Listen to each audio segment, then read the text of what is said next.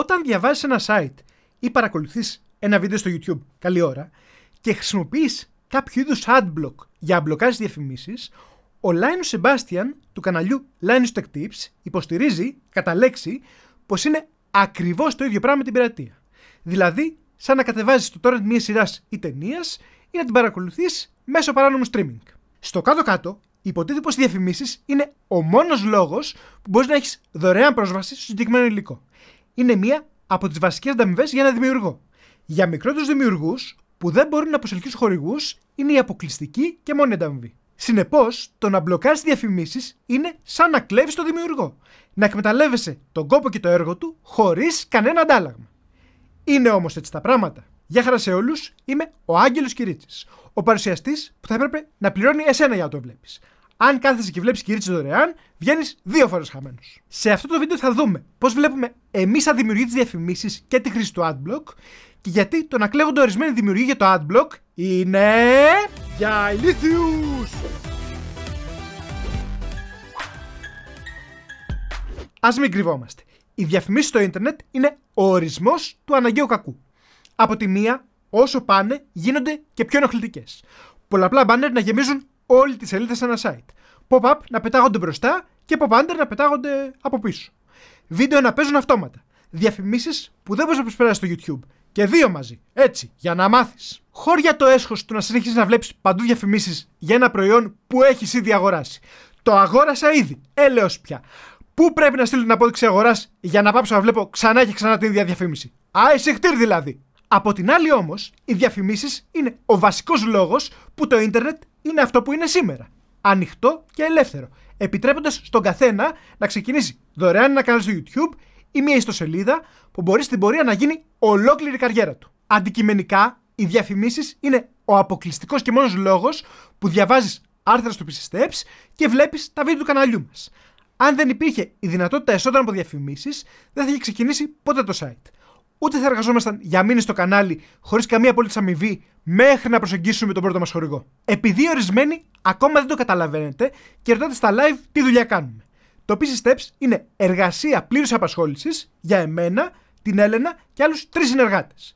Και οι διαφημίσεις είναι ένας από τους βασικούς λόγους που μπορούμε όλοι μας να πληρωνόμαστε. Ας το δούμε από την άλλη άποψη. Ας πούμε πως στις αρχές του ίντερνετ απαγορεύονταν δια νόμου διαφημίσεις. Τι θα γινόταν τότε? Αρχικά θα υπήρχαν πολύ λιγότερες ιστοσελίδες.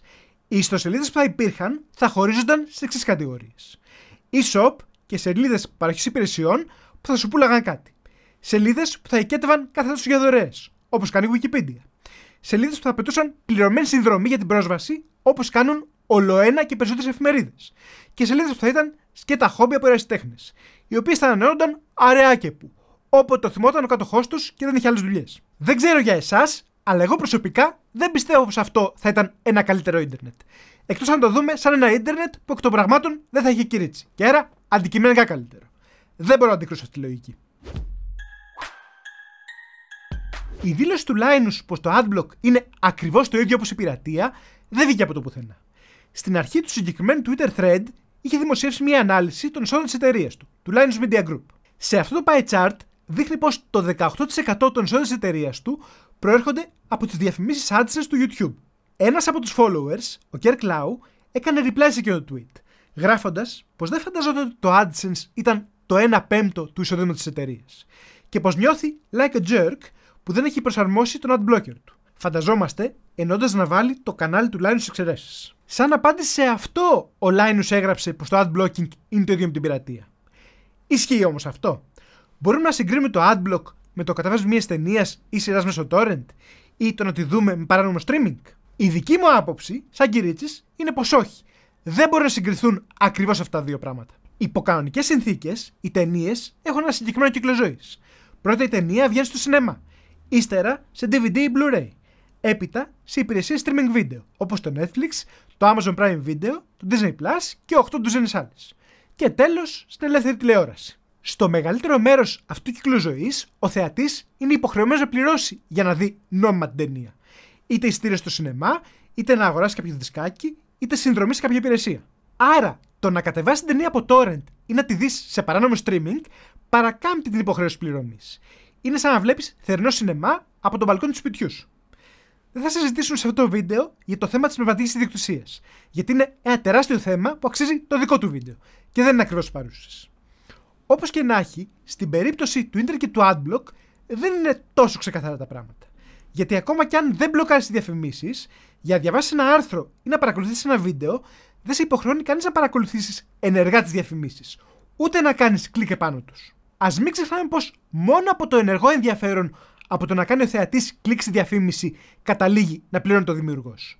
Η μειονότητα των διαφημίσεων πληρώνουν μόνο για την προβολή.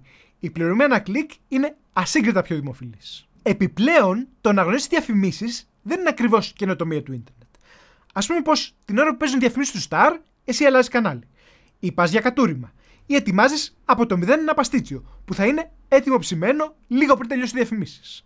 Μπορεί αυτό να θεωρηθεί πειρατεία επειδή δεν σπατάλησες χρόνο από τη ζωή σου για να βλέπεις διαφημίσεις? Αντίστοιχα στο YouTube, τις διαφημίσεις τις οποίες μπορείς να κάνεις skip μετά τα πρώτα πέντε δευτερόλεπτα, αν κάνεις αυτό το skip, αμέσως μόλις είναι διαθέσιμο, ούτε ο διαφημιζόμενος χρεώνεται, ούτε ο δημιουργός πληρώνεται. Αν δεν κάνω λάθος, πρέπει να δεις τουλάχιστον είκοσι δευτερόλεπτα. Πώς μπορεί αυτό να θεωρηθεί πειρατεία όταν είναι μια λειτουργία του ίδιου του YouTube? Τέλος, οι διαφημίσεις στο ίντερνετ έχουν μια μοναδική ιδιαιτερότητα.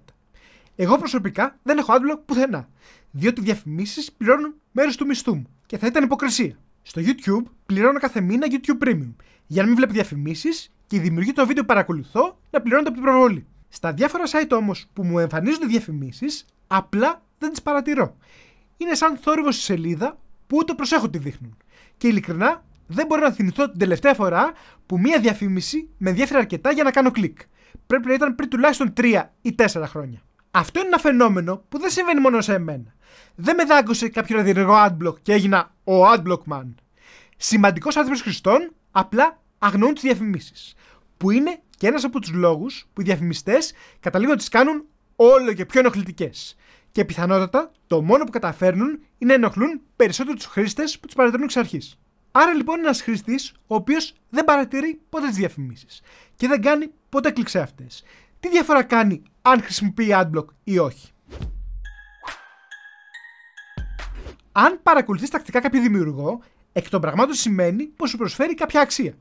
Είτε σε γνώση, είτε σε ενημέρωση, είτε σε ψυχαγωγία ή κάποιο συνδυασμό αυτών. Ή μπορεί απλά να γελάζουν τα χάλια του. Καλή ώρα. Όπως και να έχει, είναι προς όφελός σου να υποστηρίξεις τον δημιουργό, γιατί τον βοηθάς να συνεχίσει να παράγει το υλικό που απολαμβάνεις. Κάποιοι χρήστες για ιστοσελίδες και κανάλια δημιουργών που εκτιμούν τα βάζουν στις εξαιρέσεις του AdBlock. Άλλοι μπορεί να αγοράζουν από κάποιο e-shop που εισέχει ο δημιουργός, όπως το PCsteps Shop, ή από κάποιον affiliate σύνδεσμο στην περιγραφή. Υπάρχουν επίσης επιλογές όπως το να γραφτείς μέλος στο κανάλι, που στη δική μας περίπτωση σημαίνει ότι θα βλέπεις τα βίντεό μας πριν από οποιοδήποτε άλλο και θα μπορείς να μπεις στον αποκλειστικό μας Discord server. Αρκετοί δημιουργοί έχουν επίσης προφίλ στο Patreon με παρόμοιες παροχές. Τέλος, ακόμα και μία απλή κοινοποίηση του βίντεο στα social μπορεί να βοηθήσει ένα κανάλι ή ένα site στο να προσεγγίσει νέο κοινό. Είναι ο πιο απλός και εντελώς δωρεάν τρόπος για να υποστηρίξεις ουσιαστικά ένα δημιουργό. Αυτό που θέλουμε να πούμε είναι ότι υπάρχουν πολύ πιο ενεργοί τρόποι για να υποστηρίξεις πραγματικά ένα δημιουργό σε σχέση με τις διαφημίσεις που ενδεχομένως κάναμε τις παρατηρήσεις και να μην σε ενδιαφέρουν. Εσάς, ποια είναι η άποψή σας? Ανήκετε στην κατηγορία που δεν παρατηρείς διαφημίσεις? Προσπαθείτε ενεργά να υποστηρίξετε τους δημιουργούς που θεωρείτε πως αξίζουν? Γράψτε μας στα σχόλια. Αν σου άρεσε το βίντεο, ξέρεις τι να κάνεις. Αν δεν σου άρεσε το βίντεο, πού θα πάει? Κάποιος θα βρει έναν τρόπο να αναπτύξει ένα idiot block για τους δημιουργούς, για να μην εμφανίζονται καθόλου τα βίντεό μας σε ζώα σαν και εσένα. Είμαι ο Άγγελος Χιρίτσης και μέχρι την επόμενη φορά να περνάτε καλά.